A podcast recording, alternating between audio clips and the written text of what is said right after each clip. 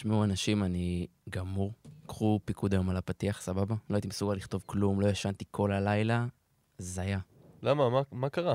הצבעתי לסקר של סיכום העונה שלנו, ולא הצלחתי להחליט מי הסיפור של העונה, מה הסיפור של העונה, אז נשארתי ער בשביל לנסות כל הלילה, לא נרדמתי. עד כדי כך? כן, אני בהתחלה רציתי ללכת על הנדולו, שזה ה-obvious, אבל וואלה, זה הסיפור של העונה, אלופת אירופה, שנתיים ברציפות. התחזקה בקיץ, בנתה קבוצה מטורפת, היינו בטוחים שהם ירקדו כל הדרך לפיינל 4.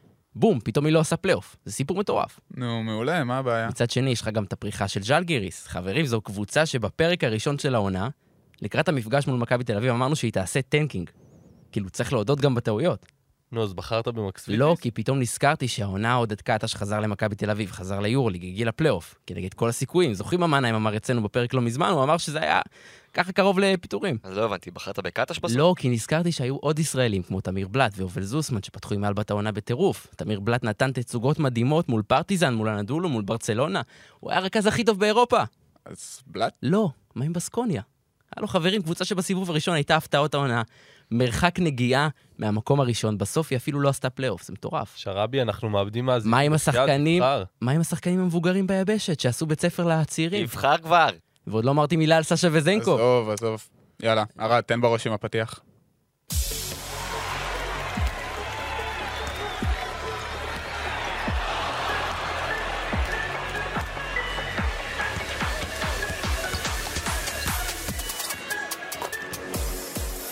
ברוכים הבאים לעוד פרק של יורוסטפ פוד, פודקאסט היורוליג של ערוץ הספורט, ואנחנו חוגגים עוד פרק ומסכמים היום את העונה הסדירה בליגת הכדורסל הטובה באירופה. שלום לך, סער שוהם. שלום.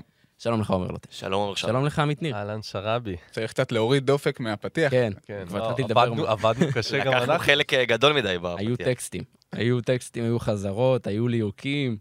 יצא נחמד. אני לא יודע מה אתה מדבר, אני מגיע לפה, פתאום אתה חושף בפניי את חלקי בדבר. לא חזרות ולא ליהוקים. אז אל האמת. שקטגוריית סיפור העונה לא הייתה כזאת צמודה, כמו שהצגתי בפתיח, אבל אה, אנחנו נגיע אליה בהמשך. בעצם מה שקרה זה שאנחנו העלינו לרשתות החברתיות סקר, בו ביקשנו מהמאזינים לענות על שאלות ולסכם את העונה הסדירה לפי דעתם. גם אנחנו נסכם את העונה הסדירה.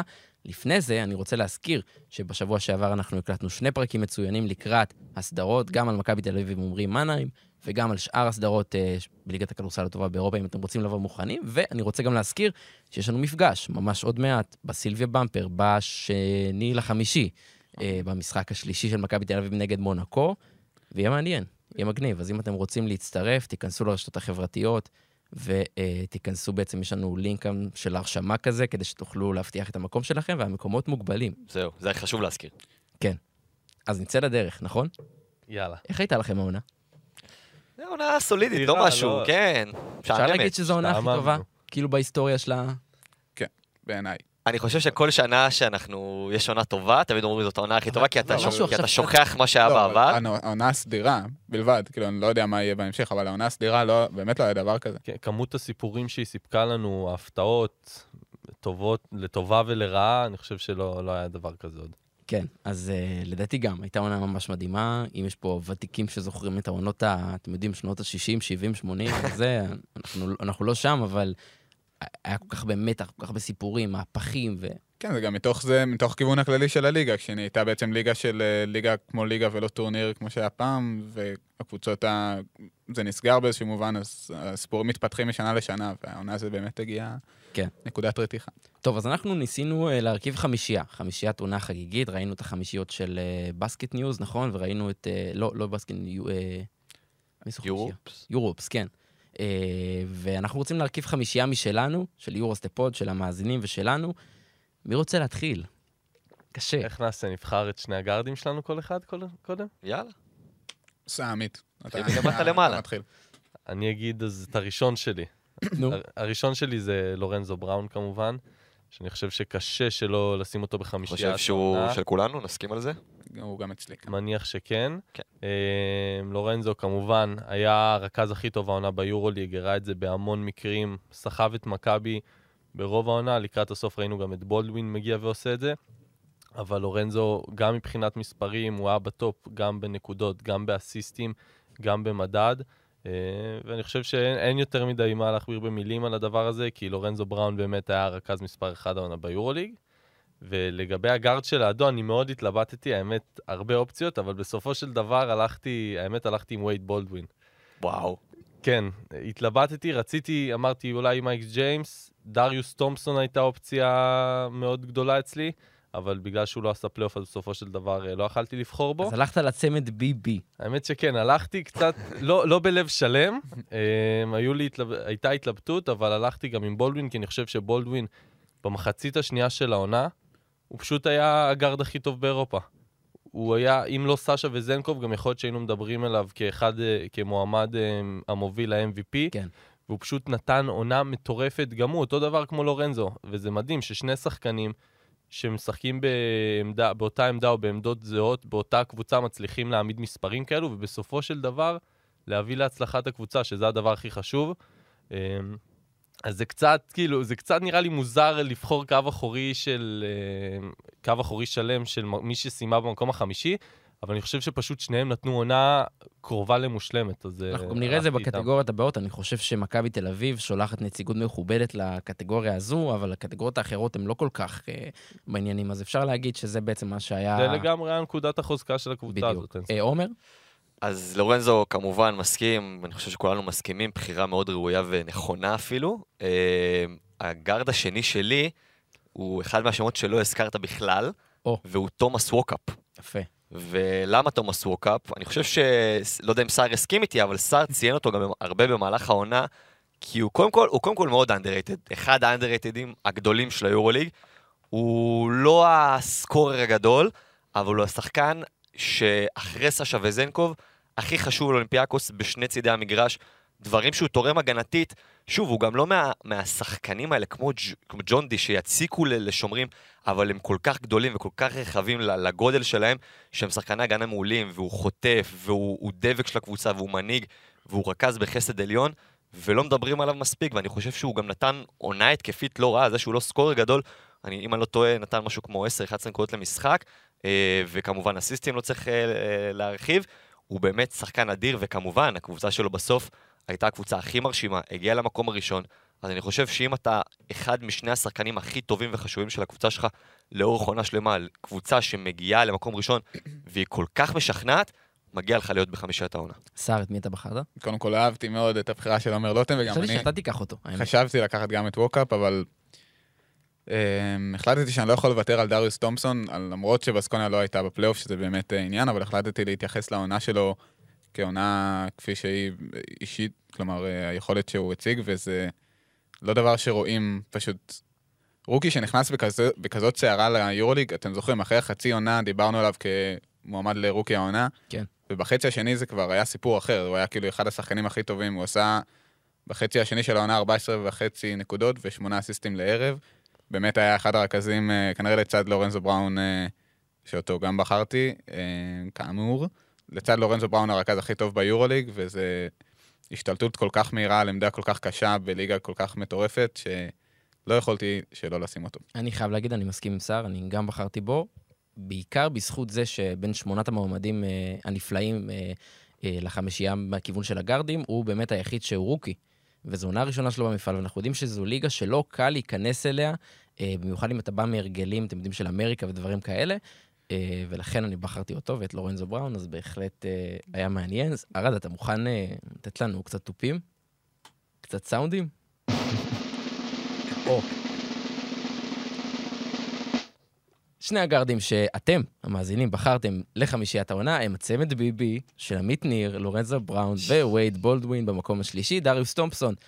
לא הרבה מאחוריהם, אבל אה, בהחלט הצמד BB שהוביל את מכבי תל אביב, הם שני הגארדים שאתם בחרתם. מה, יש, אח... יש אחוזים? יש אה, זה? ניתן הרבה אחוזים? אתה רוצה, אחוזים. אתה רוצה תחשוף קצת. אה, 65 אחוזים בחרו בלורנזו בראון, שזה הכי הרבה.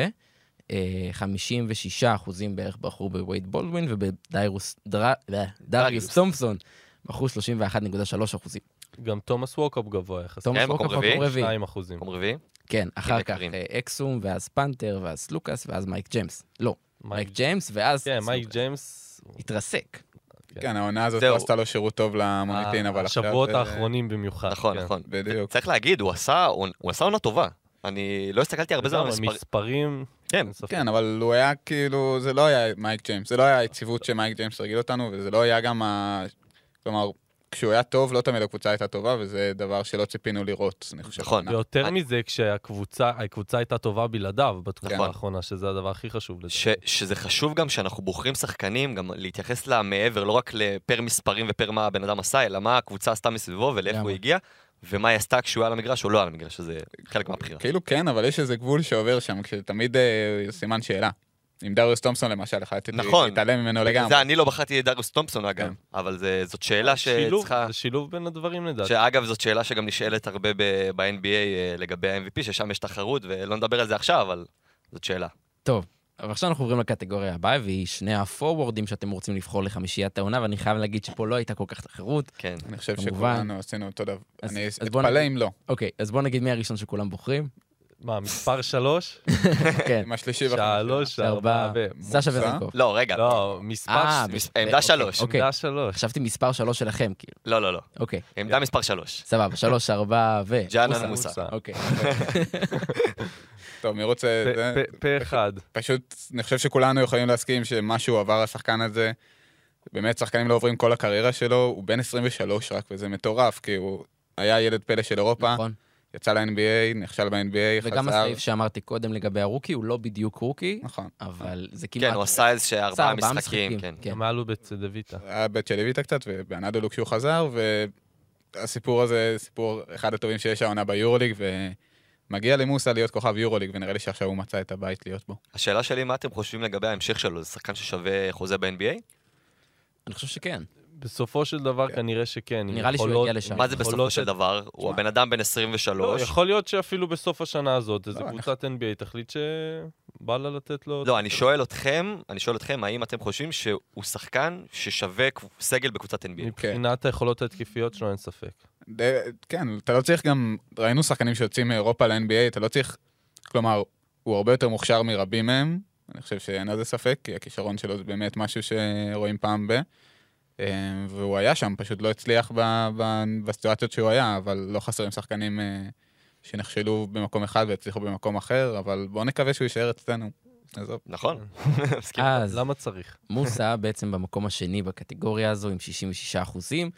במקום הראשון, סשה וזנקוב, אה, עם 96.9 אחוזים, שזה... מי לא. הצביע? אבל מי השאלה השלושה וחצי? כן. 3.1 אחוז שלא הצביע. יש חמישה מאזינים שלא הצביעו. טרולים אדירים. זה אוהדי פנתנייקוס כאילו? יכול להיות שזה אנשים שאומרים, זה obvious שהוא יזכה, אז בואו נחזק את ה... זה כמו להצביע על המפלגות הקטנות, כן, ובסוף. הן לא עוברות את אחוז החסימה. עלי ירוק, הוא לגמרי הגוש המוביל אה, בדבר הזה, ולא צריך להגיד, אני מאמין שעוד נדבר עליו בהמשך. כן, אחרי זה... תכף הוא יבוא. כן, כן. אז תמימות דעים של הפודקאסט אה, בהחלט לגבי האדם הזה, ועכשיו נעבור לקטגוריה האחרונה בחמישיית העונה, והיא כמובן הסנטר של העונה. אז בואו בוא נפתח את זה לדיון. היה לנו את טוורס, את לסור, את אה, קוצר, אה, סמיץ ומוטלי. טוב, מה, כאילו, שנגיד אה, כל אחד מה הוא בחר? אני מאמין שיש שוני, לא? שאין. מעניין. אם אתה אומר שיש אני, אז נראה אתה תתחיל. לא. אני חייב להגיד שאני הופתעתי מהתוצאות, אוקיי, מעניין. מההתפלגות של התוצאות. אני בחרתי במתיאס לסור. אוקיי, גם אני. גם אני, לא, לא. כן, זה- לא זה לא מפתיע בהתחשב בעונה... סיכמנו לא להסכים, אבל חבר'ה, אה, מה נעשה? סתם אני צוחק. פה בוא אחד, נדבר, גם אוקיי, אז לסור הוא המקום הראשון גם של המאזינים, 73 אחוזים. בוא נדבר על המקום השני. 73 אחוזים זה זה, קיצוני. זה קיצוני מאוד. אבל אני הייתי בטוח שמי שיהיה במקום השני זה מוטלי. זה לא קרה, הם בחרו בטוורס עם 18.8 אחוזים, לגיטימי. אה, ומוטלי במקום השלישי. כן, אתם לא חושבים? אני ש- חושב, אני חושב שזאת בחירה אה, יותר של השם הגדול והיה בקבוצה הגדולה שהגיע יותר למעלה. לדעתי, אני חושב שמוטלי היה ראוי להיות מקום. השני. אני לא מסכים איתך. טוב, אם כן. רצית קצת חוסר אז הסכמה. רגע, רגע, רגע, אני אסביר למה אני חושב שמוטלי במקום השני. כמו שאמרנו, אותו דבר על דרוס תומפסון. שחקן שהגיע מהיו- מהיורו-קאפ, אה, רוקי, מקובן, בדיוק כמו דרוס תומפסון. אה, עונה ראשונה ביורוליג, נתן עונה אדירה לכל הדעות, על זה אתם לא יכולים שלא להסכים איתי. אה, והקבוצה שלו בסוף סיימה במקום השמיני, אבל כל העונה הקבוצה שלו הייתה שם, והרגשת שבמשחקים גם שהם אפילו מפסידים, או במשחקים שהם פחות טובים, הוא השחקן שהוא התשובה בצבע לכל דבר, גם בהגנה, גם בהתקפה. נתן עונה אדירה, ולדעתי טווארס, העונה באמת, הוא נתן עונות גדולות בעבר, זאת הייתה אחת העונות הפחות טובות שלו. לא תשכנעו אותי אחרת, ככה אני חושב, ואני חושב ש... בסדר, זה לא, איך אומרים, אה, לא בושה להיות ה... אה, להפסיד לסלבדור, אז לא בושה להפסיד למוטלי ולסור, פעם אחת. לא יודע, בעיניי פשוט טווארס עדיין, זה לא דבר שאנחנו רואים, הוא פשוט נהיה קצת מובן מאליו, אני חושב, העונה. כאילו, במובן מסוים. אני לא מאשים אתכם וזה, אבל אני אומר, אה, אנחנו רגילים לראות אותו בנוף, שזה כבר לא מפתיע, לצורך העניין. וזה לא מחדש לנו שום דבר, אבל אי אפשר להתמודד מול הדבר הזה. זה השחקן ההגנה, הגנת בפנים, הגנת צבע הכי טוב ביורוליג בפער, ו... והוא הסנטר הכי טוב של אה, אחת הקבוצות הכי טובות ביורוליג מאז שהוא הגיע, וזה לא השתנה השנה. זה העניין, אנחנו פשוט לוקחים אותו כמובן מאליו, כי עכשיו נגיד אני מסתכל על המספרים שלו ב... ביחס לשנים הקודמות. מספרים ממש דומים. פשוט שחקן שאנחנו כבר כל כך רגילים להשפעה שלו, בטח ההג... ההגנתית, שאנחנו אומרים, אה, בסדר, אז הוא עושה את שלו, קולע 11 נקודות ממוצע למשחק, לוקח את הריבאונד אני מרגיש שהשנה ההשפעה שלו על ריאל מדריד היא לא כמו ההשפעה בשנים הקודמות. לדעתי, שוב, בצד ההתקפי אולי זה נראה ככה, כי שוב, הגיע שחקן, אמרנו, מוסה, שחקן שסיים עם 15 אה, וחצי נקודות, שזה הכי הרבה אה, בריאל מדריד בממוצע לעונה מאז לוקה דונצ'יץ'. אז יכול להיות שגם המספרים שלו באמת, עכשיו אני מסתכל, ירדו ממש במספרים זניחים. אני חושב שבגלל זה אתה יכול להסתכל בצד ההתקפי, אבל כשאתה מסתכל על ההגנה, אתה רואה איזשהו שינוי בוולטר טאפר? לא, בהגנה לא. עדיין, אבל, שחקן ההגנה הכי טוב ביורוליג. אבל מבחינתי ג'ונתן מוטלי הוא באמת אה, נתן עונה אדירה, בטח, אה, בטח בהגנה, גם בהגנה. אי אפשר להוריד. אבל אה, מה עם אה, מתיאס לסור? שבסופו של דבר אנחנו רבים פה על מקום שני-שלישי, יש לנו מקום ראשון. מתיאס לסור הוא סיפור, אנחנו דיברנו על זה גם בפרק הקודם, סער, לדעתי אתה דיברת על זה, שבשנה שעברה, אם היינו יכולים לנחש שהשחקן הזה, שהיה שחקן די שולי כזה, ראינו אותו מתנדנד, מכבי תל אביב וכזה, יוביל את היורוליג בצורה כל כך מרשימה, יוביל קבוצה כל כך מרשימה כמו פרטיזן אה, לפלייאוף, ואתם יודעים, האופק עוד אה, לא נסגר רק בפלייאוף, זה באמת מרשים. מעניין גם מה יהיה כאילו בהמשך הקריירה שלו. כי הוא בן 27, זה הוא עבר פה בין קבוצות אה, מלא פעמים במהלך מאז שהוא היה, מתחיל להיות מקצוען, ומעניין, כאילו, נשאר בפרטיזן, או שמחפש תחנה יותר גדולה. אני במקום נשאר בפרטיזן. כן, הוא גם מרגיש שהוא מאוד מחובר כן, לאוהדים. כן. כן, אבל אתם יודעים, אה, לא יודע מתי החוזה שלו נגמר, אבל נגיד עוד שנה-שנתיים כבר מתחיל להיות חלון ההזדמנויות לשחק בקבוצה בענקית אה, הולך והוא נסגר. הוא יכול להיות, הוא יכול להוביל צבע של כל קבוצה. תלוי באיך תלך העונה הזו של פרטיזן. נכון. זה גם יכול להיות. וגם באופן כללי, יש תחושה שאתה משחק אצל ג'לקו ברדוביץ', אז אה, נותן לך... אה, כן, אבל... נותן לו יתרונות להשאיר אותו. נכון, אבל... נכון, לגמרי, גם השחקנים אומרים לזה שהם מגיעים לפרטיזן בשביל אה, ז'לקו, זה קורה, אבל עדיין, נראה לי ש... לא יודע, לשחק, להיות סנטר בברצלונה זה דבר אחר. טוב, נעבור לקטגוריה הבאה.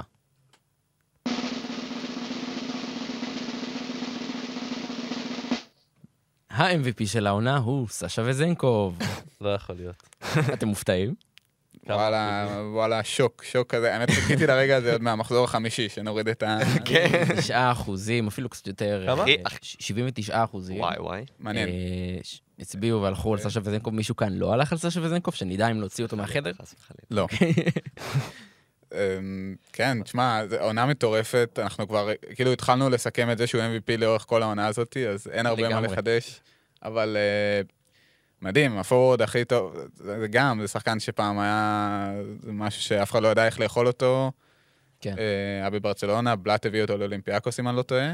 כן. זה היה בתקופתו, וזה סיפור, סיפור אהבה. לוקח את השאלה של עומר על מוסה ומביא אותה לכאן לווזנקוב, אתם רואים אותו יוצא ל-NBA? הוא, אני חייב להגיד על זה משהו, הוא, בשונה ממוסה, אני מרגיש שלא יצליח ב-NBA. כי אולי זה, אולי זה דלאפ, אולי זה דלאפ אפילו גדול, okay. אוקיי. אבל משהו ב... קודם כל, הוא לא, הוא לא אתלט, זה דבר ראשון, כמו מוסה. הוא פחות מוכשר ממוסה, מבחינה טכנית אני מדבר. מה שווזנקוב עושה זה, זה, זה לא כדורסל טהור, אלא זה הדברים הקטנים, זה להילחם על הריבאונדים, זה החוכמת משחק. אבל גם לזה יש ביקוש ב-NBA. יש ביקוש, אבל בסופו של דבר אתה לא הולך עם זה למכולת ב-NBA, אתה אוקיי. צריך את הדברים האחרים שהם אתלטיות והגנה וכישרון אה, טהור. ובזה וזנקו, זה, זה מדהים בסשה וזנקו, שהוא לא הכי מוכשר, הוא לא הכי אתלט, הוא חכם בטירוף, הוא יודע לקרוא את המשחק, הוא, יש לו אינסטינקטים מדהימים, וזה מה שמדהים בו, שהוא בדברים האחרים שאנשים אחרים לא מצטיינים בהם, הוא מצטיין פלוס פלוס פלוס, ובגלל זה הוא עשה עונה כל כך גדולה. מצד שני, מה שכן יכול לעזור לו ב-NBA זה זה שהוא לא צריך לכדרר את הכדור. הוא קולע בלי, בלי לזוז עם הכדור. זה נכון. catch and shoot שלו בין הכי טובים באירופה, והוא באמת לא צריך את הכדור הרבה אצלו כדי להיות יעיל. אז כאילו, בקטע הזה, זה מושלם לשחקן רוטציה ב-NBA שמגיע, נותן כמה דקות, תופר כמה שלשות. אמ, זאת שאלה, אבל הוא... הכל תלוי סיטואציה, זה הכי קלישאה, אבל זה נכון. וקצת מבחינת מספרים, כי חשוב להגיד בעונה כזאת מה הבן אדם עשה, הוא סיים ראשון במדד ביורוליג, ראשון בנקודות, שני בריבאונדים, 66 אחוזים לשניים, שזה מטורף. לצד כל הסנטרים, 40 אחוז מהשלוש, כמו שסער אמר, רוב השלשות שלו זה פשוט catch and shoot, וגם הוא הראה לנו שהוא יכול לעשות דברים אחרים. אה, וכמובן, סיים בקבוצה שסיימה ראשונה, אה, שיחק בקבוצה שסיימה ראשונה, אני לא חושב שהיה MVP כזה מובהק. ובאמת, כל כמה שדיברנו עליו, אפשר לעשות uh, לקט של uh, איזה שניים, שלושה פרקים של כל הדברים שאמרנו על סשה וזנקו במהלך אולי העונה. יום אחד עוד נעשה עליו פרק ספיישל. אה, האמת שהוא באמת שווה. הוא שווה. סער צוחק ואתה מחזק את אוקיי, מצחיק אותי שר לא יהיה בפרק. מצחיק אותי שאתה אומר את זה לשרבי, כי בדיוק חשבתי על זה שהוא אהובך, ולא אמרת משהו שמבהיר את זה. מנסה להיות קצת אובייקטיבי, באתי עם חליפה, מכובד. זה היה לי חסר, אני שמח שאמרת. כן, טוב, במקום השני, אגב, צריך להגיד, לורנזו בראון עם אה, 13 אחוזים, אה, שזה יפה, גם וייד בולדווין, מקום השלישי, ניקולה מירוטיץ'. יש אנשים שקצת אה, בחרו בניקולה מירוטיץ', אתם בעונה הקודמת. לא, כן, נתנו לא, להם- לא. נתנו להם אופציה. מה, אבל, אבל גם לא דיברנו עליו, הוא לדעתי הפורוורד השלישי ברשימה. כאילו, בגלל שהוא לא שיחק כן, עשרה משחקים כן. ראשונים וזה, אז קצת שכחנו, ומשחק בברצלונה, אז אתם יודעים, אנחנו רגילים לזה שהם מסיימים במקום השני, שלישי, אבל מהרגע שהוא נכנס לעונה הזאת, הוא נתן מספרים... לא, אני לא חושב מספר- שמהרגע הראשון, לדעתי לקח לא, לו... לקח לו לקח כמה זמן. שבועות, לקח לו כן. כמה שבועות, אבל ברגע שהוא נכנס, חזר לעצמו מהפציעה, הפציעה של כמה חודשים, אז הוא שוב, הוא נעשה אחד השחקנים הכי טובים ביורוליג, ועכשיו הגיע הזמן שלו להראות את זה במאני טיים. אני חושב שאפילו, אני מאוד אוהב את מירוטיץ', הייתה לי לא אכזבה, אבל כאילו רציתי לראות אותו קצת יותר משתלט על ברצלונה, קצת יותר מוביל אותה, מחבר אותה, וראינו מברצלונה, אני חושב אבל שזה היה גם הרבה שרס, שאני חושב שדי דאג שזה לא יקרה העונה, כן. כי בשנים עברו ראינו שזה כן קורה וזה לא עושה טוב לברצלונה, ודווקא עכשיו ראינו את שרס מוריד רגל מהגז בקטע של מירוטיץ', ונותן קצת לאחרים לבוא להתבטא, וזה בסדר גמור, אז אני חושב שדווקא זה לטובת ברצלונה כל העניין הזה. טוב, נעבור לקטגוריה הבאה, והיא רוקי העונה, קטגוריה קצת יותר צמודה, לפני שנחשוף את מי המאזינים בחרו, אני רוצה לשאול אתכם, מי אתם בוחרים? דריוס תומפסון. אה, גם אני, גם ד- פה אה, יש. אה, תמימות דעים? דריוס. נבחר את מוטלי. כן, קשה שלו. תשמעו, זה, זה באמת עונה מטורפת. הוא בא משום מקום ל- לקהל, לקהל הרחב. חלק הכירו אותו, הוא שחק נגד חולון אה, בליגת האלופות פעם, ברינדיסי נדמה לי, או ססרי. אחת האיטלקיות שם? אה, והוא הגיע ליורוליג, אה, אבל זה לא היה מובן מאליו שהוא הולך להיות עכשיו שחקן כזה כוכב, ו- וכוכב עם אימא של הכוכב. ברינדיסי. גם, ברינדיסי. גם מה לפני שהיה קובאנו היה שם? כן. קובאן?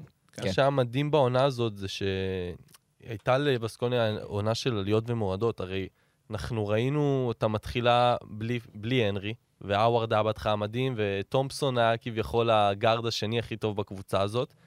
ואז הנרי הצטרף, והיה את שלושתם, והוא איכשהו הצליח להיות המספר אחד. ואז הנרי הושעה, האווארד הפסיק לשחק כדורסל, כן. התחיל לעשות יותר מדי שטויות, וטומפסון לאורך כל העונה היה השחקן הכי יציב. וככל שהעונה הזו התקדמה, הוא גם נעשה יותר ויותר טוב. ובאמת, אני מת לראות מה יהיה בשנה הבאה. שוב, לראות קודם כל, האם בסקוניה זו, זה ממש לדעתי לא התקרה שלו. חד משמעית לא. זה רכז כאילו יש לו, לשחייה. יש לו חוזה גם לעונה הבאה, אבל אני חושב שלמשל ריאל מדריד זו קבוצה שחייבת קלאסי. אחרי שאיבדה את אה. לורנזו בראון במאבק. לשים עליו את היד, כי זה, זה מה שהם צריכים, צריכים רכז אמיתי, כן. רכז אמיתי שסיים מלך האסיסטים של היורוליג. גם אחוזים טובים, אה, כמעט 40 אחוז לשלוש, 56 אחוז לשתיים, זה נראה כאילו הוא משחק בליגה הזו כבר שנים. הייתי רוצה לראות אותו בפלייאוף, קצת חבל אה, שהדבר הזה לא קורה, וזה לא מוריד מה-. מהבחירה שלו לרוקי העונה, כי זה לא הקטגוריה, אבל בהחלט... אה, אני חבל. באמת- אני באמת לא זוכר עונת רוקי כזאת טובה. כן. פשוט, זה מסתכם בזה. אז דריוס תומפסון זוכר במקום הראשון עם 49 אחוזים מהקולות, אחר כך ג'ונתן מוטלי עם 23 אחוזים, ובונזי קולסון עם 20 אחוזים, שהאמת צריך להגיד, בונזי קולסון, עונת רוקי במכבי תל אביב, שאנחנו יודעים שזה לא דבר פשוט, הגיע מה-BCL, מקרשיאקה, קרשיאקה, נכון? כן. אה, ומשם הגיע למכבי תל אביב ליורוליג, נכנס לנעליים לא פשוטות ועשה את זה יפה. בהחלט מקום שלישי ראוי, ראוי מאוד. בעונה הזאת. כן, לגמרי. טוב, ונעבור לקטגוריה הבאה. ארד, תן לנו, תן לנו איזה תופים.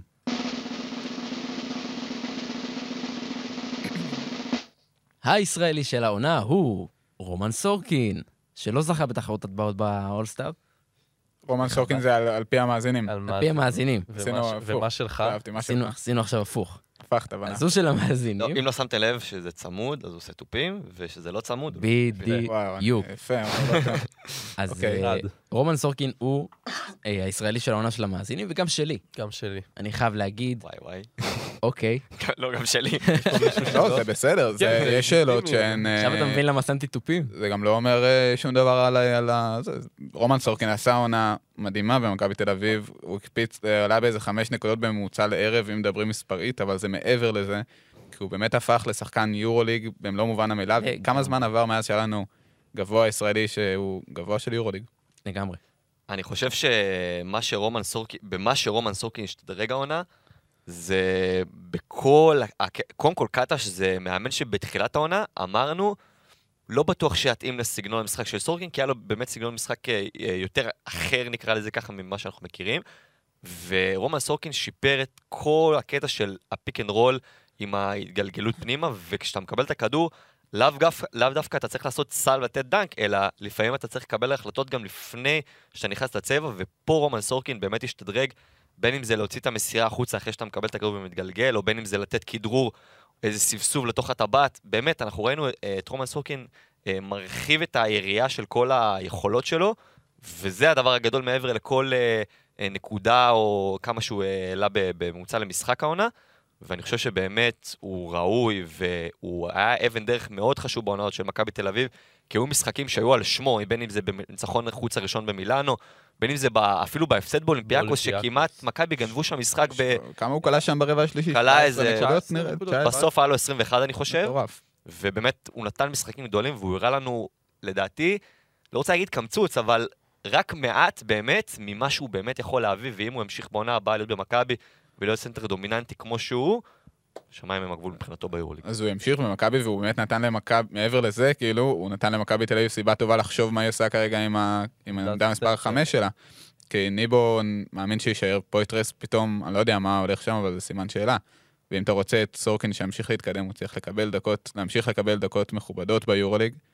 אה, אני חושב אה, שמנחם נתן את התשובה הזו בפרק שהוא היה איתכם, שהוא אמר שמכבי פשוט יחפשו 4, 4, 4 וחצי, שהוא יכול לשחק גם בחמש, אז- וככה הוא לא יתפוס נכון. בוודאות מקום בעמדה עם מספר חמש. פויטרס. מה עם פויטרס? לדעתי, הוא לא לא יודע אם הוא אמר, לא זוכר אם הוא אמר את זה, אבל לדעתי פויטרס אה, לא- אז זה הולך אז- לשם, אני חושב, אבל... לא במבוא לא, אבל. הוא לא אמר את זה, לא זה את לא נאמר, כן. זה לא נאמר על ידי מנחם, אני פשוט אומר, זה הצד זה מה שצריך לקרות. הגיוני. סורקין לא יכול ללכת אחורה, הוא לא יכול להיות. שחקן שלישי עכשיו. בדיוק. נכון, והביטחון אה, שהוא מקבל והראה, גם ראינו אותו יותר יציבות בסיבוב השני של העונה, כי בהתחלה זה היה קצת חסר, ראינו פחות יציבות. בסיבוב השני של העונה ראינו יציבות, סיום ממש חזק, מגיע לפלייאוף. ואנחנו אה, גם רואים את זה, בסופו של דבר זה משפיע גם על האוהדים, אנחנו רואים את החיבור האדיר שלו עם האוהדים. האוהדים באמת היו צמאים לזה שיהיה ישראלי אמיתי, שבאמת הוא חלק מהרוטציה הקצרה של מכבי, וברגע שזה קורה, ברגע שהוא טוב, ברגע שהוא... הוא אחד מהעשרה שחקנים, האחוזים הכי טובים לשתיים ביורוליג, זה שחקן שהוא נתן באמת עונה כל כך משמעותית. כן. אז uh, זה צריך להמשיך, פשוט צריך אני להמשיך. חייב להגיד, הייתי מאוד רוצה לראות פה את אמיר בלאט, אה, שפתח את העונה טוב, דיברנו על זה קצת. לא, איפה. הוא רוצה לראות? רוצה לראות בקטגוריה הזאת אה, את ב- אמיר בלאט עם קצת יותר אה, איזה מקום קולות. הוא סיים? הוא סיים במקום השלישי, אבל רחוק, עם אה, ש... שבעה אחוזים בערך, משהו כזה, מכל שני? המאזינים. שני. ג'ון אה, דיברטולומיאו. ג'ו? וואו, וואו. אה, ים כן. לא בשלישייה? ים לא גם ג'ון די בשלישייה. ראוי לציון לגמרי, כן. אז ג'ון די ראוי לציון, בוא נדבר עליו. ג'ון די, נראה לי... העונה הכי טובה שלו, כן. כאילו, במכבי, בזמן שאני, אני הספדתי אותו, אני לא אומר שאני זה האוטוריטה, אבל אני אומר, אני ועוד הרבה אחרים. כן. כלומר, זה היה משהו שבדיבור, ומשהו גם שהוא לא היה דלאפ מסוים, כי באמת הוא היה נראה, הוא דעך בשנים האחרונות, ובקיץ אנחנו זוכרים מה היה בנבחרת, שלא היה בנבחרת, יותר נכון. אה, ודווקא מהמשבר הזה הוא באמת צמח לעונה הכי טובה בקריירה שלו. אה, ובאמת, אה, דרק שרפה חדש כבר אמרו לפניי, פשוט שחקן שאי אפשר לא. לאהוב. נכון? ועכשיו תמיר בלאט במקום השלישי, ראינו אותו מסיים את העונה עם, עם באמת יכולת הרבה פחות טובה מאיך שהוא התחיל אותה, אבל היו ניצוצות בתחילת העונה שבאמת היו מאוד מאוד מרשימים. חשבנו שהתקרה שלו אפילו יותר גבוהה מעל, אפילו לעונה הקרובה. לא יודע. כלומר, כן. לפי המס- לפי אני- המשחקים הראשונים. כן. כן, היה שם, אני, לא, היה לו פתיחת עונה מדהימה, אין כן. ספק, וזה לגמרי שלו. אבל גם צריך להגיד שהיה שם מצב מאוד מסוים באלבה, אה, הוא קיבל הפציעות. פציעות, כן, הוא ניצל את ההזדמנות שלו מצוין, אבל אלבה זאת קבוצה שגם אם אתה מצליח בה, זה לא בהכרח אומר, כלומר, אלבה הייתה מטורפת בתחילת עונה, אנחנו זוכרים איך זה נגמר, אנחנו גם זוכרים איך, איזה, שחקן, איזה שחקנים... כולם נראו שם מדהים בתחילת עונה. ככה שאני חושב שהשבועות הראשונים לא בהכרח מייצגים את מה, ש... מה שבאמת הולך שם, וראינו את זה גם בהמשך, כי היכולת של כולם ירדה, אה, מאודו לא חזר, ותמיר אה, נפגע מזה. אז אני לא יודע להגיד לך לגבי תקרה או לא תקרה. אני חושב שבאוברול, אם אני מדבר על בין מקום שלישי לרביעי בקטגוריה הזאת, בין ים מדר רביעי אגב, אני מנחש, אני מקווה. ים אה, מדר, כן. אין לך עוד הרבה אופציות. אז כן. יש את לא. אמרתי, אולי ג'יי כהן בחרו, אני לא יודע. אמ, היו קצת קולות לג'ייק, זה היה. אז אני חושב שבאוברולים אנחנו מדברים על בינו לבין ים הדר, לדעתי, ים הדר הגיע להיות במקום השלישי לפניו. גם היה בקבוצה שהגיעה הרבה יותר רחוק ובקבוצה הרבה יותר תחרותית, אה, זה דבר אחד. וגם היו אה, הרבה יותר רגעים לדעתי, שאתה רואה באמת שחקן יותר שלם מתמיר בלאט. תמיר בלאט יש לו את הסגנון שלו, שהוא לוקח כדור, הוא יודע, הוא יודע שני דברים. הוא יודע למסור טוב והוא יודע לקלוע טוב מכדרור. מאוד חד גוני בקטע הזה. ים הדר, ראית פתאום דברים שלא ראית בחיים עושה. כאילו, גם פתאום שומר כמו שצריך, גם פתאום אה, גם מוסר אסיסטים, קולע, חצי מרחק, שלשות. הרבה, הרבה יותר אה, מגוון בה באפשרויות, ויש לך, אי אפשר להשוות בין הדברים, פה יש לך פעל במרחב לטעויות בלתי נגמר, פה יש לך מרחב לטעות בלתי קיים כמעט, כי יש לך את ג'לקו ויש לך את הקהל, כן. וזה לחץ אחר, ובדיוק בגלל זה אני חושב שהגיע לים הדר להיות לפני תמיר בלאט. ואני אוסיף, אחזק את עומר, אגיד שאני מסכים, ואוסיף ואומר ששנה הבאה, עונה הבאה, אני מצפה לראות בקטגוריה הזאת את ים הדר, מבחינתו, מבחינת הציפיות, שמה שהוא צריך לעשות, הוא בעונה הבאה צריך להפוך לישראלי לצד סורקין, נניח, המוביל ביורוליג. טוב, בואו נעבור לקטגוריה הבאה. עכשיו לא נשים תופים, בגלל שזו קטגוריה צמודה, ובואו נדבר על השחקן המאכזב של העונה. אה, בעצם באופציות היה לנו את לארקין, את פנגוס, את. ג'יז'יץ'. שמים תופים או לא שמים? עכשיו לא שמים תופים. למה? אבל למה אתה קטגוריות כי זה צמודה, לא? צמוד. למה? בצמודה שמים. לא, לא, בצמודה אנחנו קודם מדברים. אתה מדבר, ואז... ואז אה, מכריעים. בסוף התופים. לא, כי לפעמים התופים בהתחלה. זה כבר אני לא הבנתי איפה... האמת, פה אני מאוד מאוד סקרן לדעת מה אתם עשיתם וגם מה המאזינים עשו. אז מה אתם עשיתם? אני עם קווין פנגוס. אני עם- אוקיי. אני עם אנטה ז'יז'י. גם אני. יפה, ואני עם שיין לארקין. או, יפה, התפל-. התפלגנו טוב. אז בואו נדבר על זה. יאללה, תתחיל עם? שיין. מי שהכי גבוה בטבלה. מי שהכי... אז זה לא אני, לא משנה. קיצור, אני אתחיל ברשותכם. לארקין, זה קשה, היה לי קשה לשים אותו שם. גם בהתחלה לא בחרתי את לארקין, בחרתי שחקן אחר, אבל כשחושבים על זה, שיין לארקין באמת, אם הנדולו, תכף אנחנו נדבר עליה כקבוצה בתור מה שהיא, אולי אבל לא תזכה בקבוצה המאכזבת, לך תדע. יכול להיות שאני אהיה פה בשוק, אבל לארקין הוא באמת אחת הסיבות, לא יודע אחת הסיבות, אחד הגורמים הכי מאכזבים העונה בפיאסקו שנקרא הנדולו 22-23. התרגלנו לראות אותו מוביל, התרגלנו לראות אותו מספק מספרים מטורפים, עזבו את זה שהמספרים הם הכי גרועים שלו בקריירת יורוליג, הוא לא הורגש שם כמעט באף שלב, אתה מצפה משחקן כזה בכיר באירופה, שהוא, ייתן את הטון, שיורגש במהלך הקבוצה, שיורגש במהלך המשבר של הקבוצה, ולארקין לא היה לו את זה לרגע, אפילו מייק ג'יימס, כשאנחנו רואים שהוא מסתבך והקבוצה מסתבכת, אתה מרגיש אותו. לארקין זה כאילו היה איזה מין עונה אפתית כזאת, ופשוט לא הורגש, גם לא במהלך משחקים, גם לא מעבר, גם לא שמענו ממנו. כל ההתנהלות שלו העונה הייתה ממש מאכזבת, ו... וכן, והוא היה פשוט לא טוב כמו שהוא הרגיל אותנו, והנדולו קרסה. אז נראה לי שאין ראוי ממנו לתואר הזה, ושיחזור אה, שיחזור כמו שהוא בעונה הבאה. אני חושב שצריך אבל להוסיף בכוכבית את הפציעות שהיו לו. בסדר. לא פתח את העונה כמו שצריך, נכון, כן, פציעה, אבל... כשהוא היה. אבל כשהוא היה, כן. ופציעות אה, זה דבר שקורה, זה גם קרה לו בעונה הקודמת, הוא התחיל את העונה בפיגור של איזה חודשיים, חודשיים וחצי. זה נכון, היה לו פציעה לא נעימה, אבל, אבל עוד מהיורו בסקט, אבל משחקן כזה אתה מצפה ש, שהוא בעיקר יהיה נוכח, וזה לא הרגיש שהוא, שהוא נוכח בשום, בשום שלב. אני רוצה להוסיף למה שסער אמר, בעיקר על האפתיות של ארקין, שאתם מכירים את זה שאתם הולכים לשחק כדורסל ויש שחקן שהוא ממש טוב, ואז הוא כאילו זורק כזה, הוא חושב שהכל יבוא לו בקלות בקבוצה הכי טובה. ככה זה היה לארקין, הרגשת שהוא חושב שהכל יבוא לו בקלות, והוא חושב שהקבוצה שלו תנצח בסוף כי הוא מדהים, והקבוצה, מי שמסביבו מדהימים, ומסתבר שביורוליג אתה צריך לנשוך וצריך להיות אה, קצת יותר חד בשביל לנצח משחקים. והתלבטתי לגמרי בין לארקין אה, לבין הבחירה שלי קשה. בסוף, אה, של אה, ז'יז'יץ, שזה היה ברור שמישהו בפיאסקו הזה של הנדול צריך להגיע, אין על המילה פיאסקו. מילה אדירה ומתאימה. אמ, אז למה בחרתי באנצי ז'יז'י בסוף? כי הרגשתי שבסוף הבעיה של הנדול הוא אפס, הייתה בהגנה. ו... כי ההתקפה היא כן הוציאה לפועל וכן הייתה קבוצה לא רעה בכלל בהרבה אמרת הגנה, אמרת... בדיוק, ואמרת חור בהגנה, אמרת אנטה ז'יז'יץ', ואני חושב שבאמת אה, גם ראינו במכבי, אותו סיפור. שחקן התקפה באמת, אה, finisher מעולה, שחקן התקפה טוב, ותמיד ההגנה הייתה עקב אכילס שלו, וגם העונה.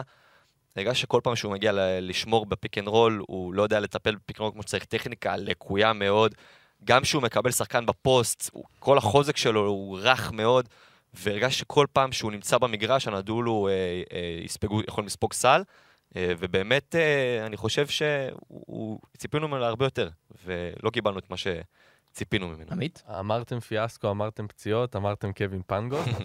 אני חושב שבתחילת העונה אנחנו ישבנו ודיברנו פה על כמה שזה משמעותי, ההחתמה הזו של קווין פנגוס, ולדעתי כולם, גם פה, גם בחוץ, אמרו מילאנו זו קבוצה שהולכת להיות uh, top 2-3 ביורוליג העונה, וכשהוא הגיע זה ממש כאילו, זה, זו הייתה חותמת לדבר הזה. נפיל, נפילה רבתי. זו הייתה באמת נפילה הכי גדולה שיש, וכן, הוא היה פצוע הרבה זמן, הוא נפצע אחרי בערך עשרה משחקים, ופספס בערך חצי עונה, אבל עד אז התחילה כבר הנפילה של מילאנו, מי שזוכר את הרצף של השמונה או תשעה הפסדים שהיו שם, הם התחילו עם פנגוס, כי פנגוס לא הצליח להתרומם. מילאנו תמיד ידענו שהיא קבוצת הגנה טובה, אבל ציפינו שפנגוס יבוא ויעשה שם סדר בהתקפה ויוצאים מהקבוצה הזאת יותר, ואני חושב שזו הייתה פשוט אכזבה אדירה, כי הוא, הוא במשחקים הראשונים של העונה, מדי פעם היו לו ניצוצות פה ושם, אבל הוא פשוט לא הראה לנו את מה שציפינו, וציפינו שהוא יהיה, יהיה הרכז אחד, top שלושה ביורוליג העונה, והוא לדעתי אפילו לא היה בעשירייה הראשונה, אם אנחנו נסתכל על כל הרכזים. אה, גם המספרים שלו, בסופו של דבר, אה, תשע נקודות ושלושה אסיסטים ב-25 דקות, 30 אחוז מהשלוש. זה פשוט לא מספיק לשחקן עם ציפיות כאלו, גבוה, כאלו גבוהות, עם שכר כזה גבוה. אה, ובסופו של דבר מילאנו אכזבה אותנו, וגם קווין פנגוס. אז את מי המאזינים בחרו? בואו נשים תופים, ואז נוכל לדעת במי המאזינים בחרו. ארד.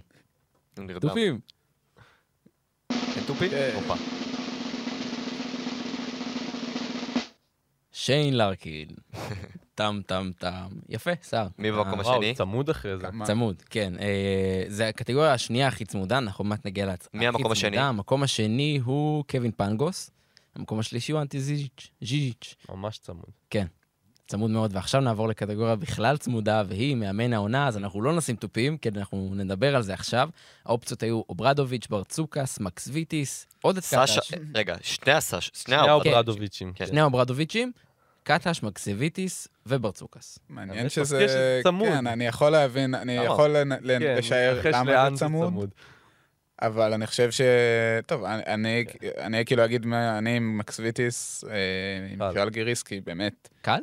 לא בעיניי- אני לא בחרתי במקס. בעיניי זה גם לא. מעניין, מעניין, מעניין. בעיניי, בעיניי זה באמת אמור להיות קל, כי ז'לגיריס זאת קבוצה שנראה לי ב- בתחילת העונה, לא יודע, היינו מדרגים אותה איפשהו בין ה-15 ל-18 שם, אפילו אני מפ- אגדיל מפרגן עם ואומר, ה-15. כן, ממש מפרגן עם ה-15. איבד את קינן אבנס, חבורה של שחקנים, אה, צריך להגיד, אפורים, ומאמן גם, שאין לו, הוא לא איזה שועל... לא, אני אומר, זה לא מאמן שאתה רגיל לראות בנוף, הוא לא מאמן ש, שמאמן יורוליג אה, באופן אה, זה. הגיע גם, הגיע חדש, והקבוצה הזאת סיימה אחרונה בשנה שעברה.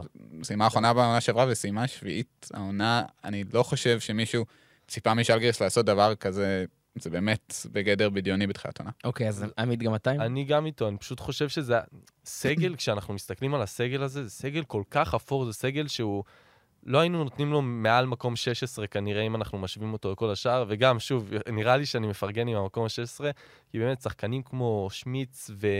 בוא נגיד ברזדייקי זה השחקן הכי... בוא הכי, כן, הכי נוצץ. צבעוני ונוצץ שיש בקבוצה הזאת, וזה שחקן שהגיע עכשיו שנה ראשונה, ואתה יודע, לא ציפינו ממנו ליותר מדי, אמ, אבל באמת מה שמקסוויטיס עשה זה, הוא הוציא מהקבוצה הזו הכל, ולא בזכות הכישרון ההתקפי שלה, אלא נטו בזכות ההגנה והלחימה, והכניס בהם מוטיבציה, ורואים בהצלחה, כשההצלחה אמ, באה לב- לידי ביטוי בצורה הזאת, אז אפשר לראות את נגיעת העד של המאמן. אתם הזכרתם את אה, קינן אבנס? אתה דיברת כן. עליו? סבבה. אומר? אה, טוב, אז אני בחרתי ביורגוס ברצוקס. עכשיו תשאלו למה. הוא לא היה, הקבוצה, כאילו הקבוצה שלו במקום ראשון יש וזה. לו מדדה ככה למקום אבל הראשון, אני רוצה לשאול אתכם, אני רוצה. לשאול אתכם, ובעיקר את שר שוהם ועמית ניר הנהדרים. הנפלאים. מי מי הייתה רביעיית הפיינל פור שלכם בפרק פתיחת העונה?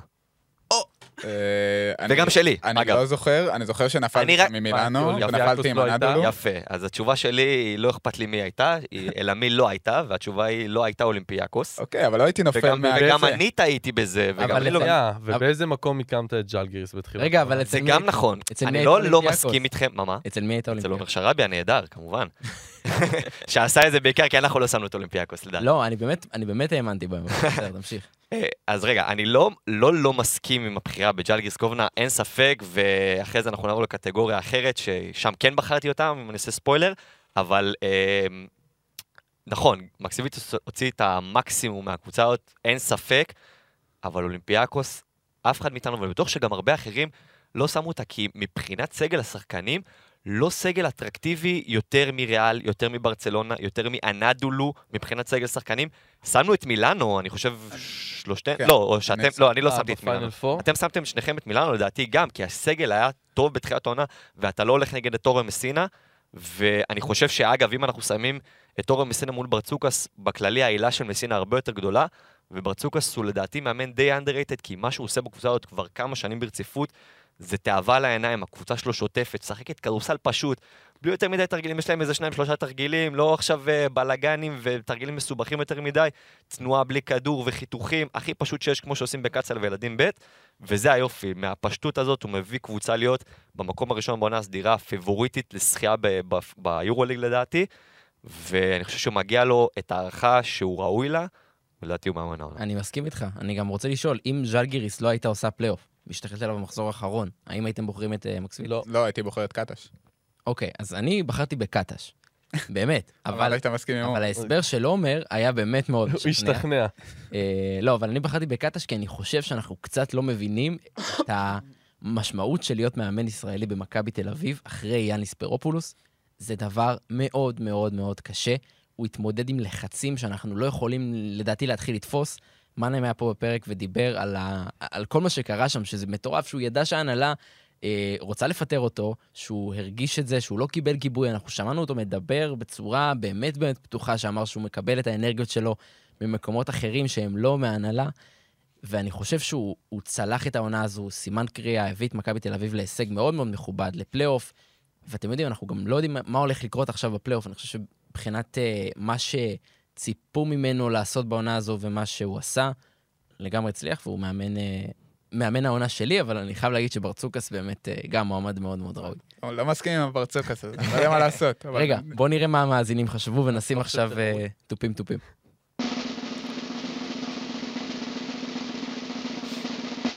המאזינים הולכים שר שון ועמית ניר, בוחרים במקסוויטיס. אחלה מאזינים יש לנו. אחלה מאזינים. הגיוני, קשה, קשה לבחור. 32 אחוזים בחרו? במאמן, 32 אחוזים בחרו במאמן ז'לגיריס, אחר כך עודד קטש, עם 25 אחוזים, ואחר כך ברצוקס עם 24 וחצי. לא כזה רחוק, לא כזה לא רחוק. כזה רחוק, צמוד לא מאוד. הובסנו. גם אגב, ג'לקו... ז'ליקו אברדוביץ' עם 17, 17 גם אחוזים. ראוי מאוד. ראוי בהחלט. ראוי לגמרי. בואו נעבור לקטגוריה הבאה, והיא הקבוצה המפתיעה לטובה של השנה. אז יש לנו את פרטיזן, את ז'לגיריס, את מכבי, את בסקוניה ואת הכוכב האדום. כל מה שהיה לי להגיד, אמרתי... ישיר, כן, למה שאמרנו מקודם. פה אני הלכתי איתכם. אני גם עם ז'לגיריס, כן. כן. ושוב, אני בחרתי בזה בעקבות התוצאה שהם בסוף עשו פלייאוף עם הסגל הזה. אה, ואתם יודעים, הולכים לסדרה נגד ברצלונה, אני לא בטוח שהם לא ייקחו שם איזה משחק. אני מאחל להם לקחת, הלוואי. הלוואי, משחק חמישי. כן, זהו. בא לי. שיהיה- בא לי שיהיה משחק חמש בכל הסדרות. טוב, אז באמת המאזינים בחרו בז'לגיריס כקבוצה המפתיעה עם 52 אחוזים, אחר כך פרטיזן עם 22 וחצי, ואחר כך מכבי תל אביב עם 21.3, אה, שזה מרשים, גם פרטיזן, קבוצה מאוד מאוד מפתיעה. כן, וואלה כן. לא, לא, לא הרבה היו נותנים להם את הפלייאוף בתחילת עונה, ועשו את זה, ועשו את זה בסטייל עם תצוגות אדירות. לגמרי, לגמרי קבוצה מפתיעה. טוב, עכשיו נשים תופים. ארד, כי יש לנו את הקבוצה המאכזבת של העונה. אנאדולו אפס עם 71 אחוזים, שזה המון ביחס לקבוצה שישבנו פה, אני שמעתי את הפרקים הראשונים של העונה כדי להבין קצת אה, איפה עמדנו. אנחנו דיברנו על אנאדולו במונ- במונחים באמת, כאילו, לא אפילו ראינו אופציה שהם לא עושים פלייאוף. דיברנו על אליפות, דיברנו על פיינל 4, דיברנו על מונחים היסטוריים של. אה, three-peat. היסטוריים של back to back to back. אני עשיתי על זה פתיח, ואני מתבייש בזה, לא, אין- מה לעשות. צריך להגיד שאין מה להתבייש בזה, כי זה פשוט היה, זה רק מבהיר כמה הכישלון הזה. חמור, ממש. וזה לא היה איזה משהו, שום דבר שנאמר על הנדולו על ידי אף אחד, כל אחד מה- מה- מעולם הכדורסל לא היה מופרך. אני לא חושב שהיה מישהו שהימר שהם לא יעשו פלייאוף. כן, בדוק, זה רק מראה את זה, וכאילו, זה באמת, נבנה שם סגל שבאמת לא נראה, אה, לפחות חשבנו ככה, וקבוצה שפעמיים זוכה ביורוליג, אני זוכר ש... כשהיה את הדיווחים שקלייברן סיכם, ישר אחרי. הגמר. כן. אז אני הייתי עם עמית באותו רגע, ואני זוכר שדיברנו, היינו כזה, וואו, מה לעזאזל הולך פה? כאילו, אנאדולו זה לא דבר שנראה. נכון. ולא הייתה עונה כל כך, כאילו זה ה meltdown הכי גדול שנראה ביורוליג לדעתי. לא, לא הייתה עונה יותר גרועה מזאתי, של קבוצה. אני אומר את זה ככה. מאכזבת, כן. עונה גרועה. מה- מההתחלה ועד הסוף. אוהדי אנדולו, אל... כאילו, מה שמפתיע, אני רואה פה ב- בסקר, יש. אנשים שלא בחרו את אנדולו או מילאנו. למה? איך קורה דבר כזה? את מי הם בחרו? אולי... פה אני הייתי. בטוח, אני חייב להגיד שה obvious זה אנדולו, גם אני כאילו הייתי הולך עליהם, אבל אמרתי, יאללה, בוא בוא נחזק את פנתנייקוס. שאני אה, שרבי. אתה הצבעת לפנתנייקוס? אני חלק משלושת המאזינים שהצביעו להם. באמת. אבל אני לגמרי מסכים שזו אנדולו, זה באמת אכזבה סנסציונית. אחר כך יש לנו את מילאנו עם 25 אחוזים, שזה גם קבוצה שאנחנו דיברנו עליה, באמת כן. חלק מאיתנו חשבנו שתעשה פיינל 4, פלייאוף בוודאי, מאמן, מסינה, עטור ניסיון. סיימו את העונה, אני חושב שאם היו, היו מסיימים אותה ביותר קטסטרופה, הם היו נותנים fight לא, לאנדולו. אם לא, אם לא הייתה אנדולו, אז חד משמעית. בוא נגיד, כן. שמים את אנדולו למה, בצד, אם- זו עדיין אחת העונות המאכזבות שהיו לדעתי אם בשנים מילאנו- האחרונות מילאנו. אם מילאנו מסיימת במקום ה...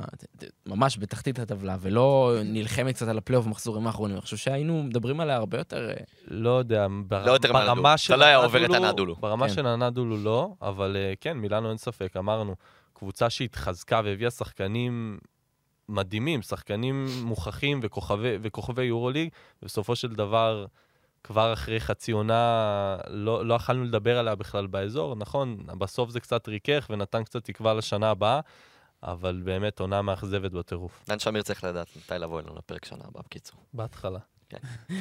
ובסוף, אם הוא- ובאמצע. אם הוא יישאר שם. זה שלוש כן. פעמים בעונה. טוב, אם אנחנו כבר על ידי הנדולו, אז אנחנו נבחר את הסיפור של העונה הזו. הייתה קטגוריה פתוחה שבה המאזינים יכלו לכתוב מה הם חושבים, ואני חושב ש-90% מהתגובות, נכון עמית? משהו כזה? הלכו על הנדולו, הנדולו, הנדולו, הנדולו, הנדולו. אני רק רוצה להגיד מילה עליהם, לפני שאנחנו עוברים. אני חושב שטוב בשבילם שהם לא עשו פלייאוף, כי אם הם איכשהו משתחלים לפלייאוף, עוד איכשהו אומרים שם, בסדר, הנה, אנחנו חולים, אנחנו בסדר, היינו... טוב שהם קרסו, כי צריך לבנות שם מחדש, ואנחנו רואים כבר אה, אטאמן הולך, ואני בטוח שגם. שחק... בטוח שגם סגל השחקנים שם אה, ישתנה, אה, לא יודע אם לגמרי, אבל בטוח יהיה שם חריש עמוק, וטוב שהם לא עשו פלייאוף. כן, בואו ניתן לכם אה, תגובות נבחרות מקטגוריית הסיפור של העונה. יש לנו את הרוסיות.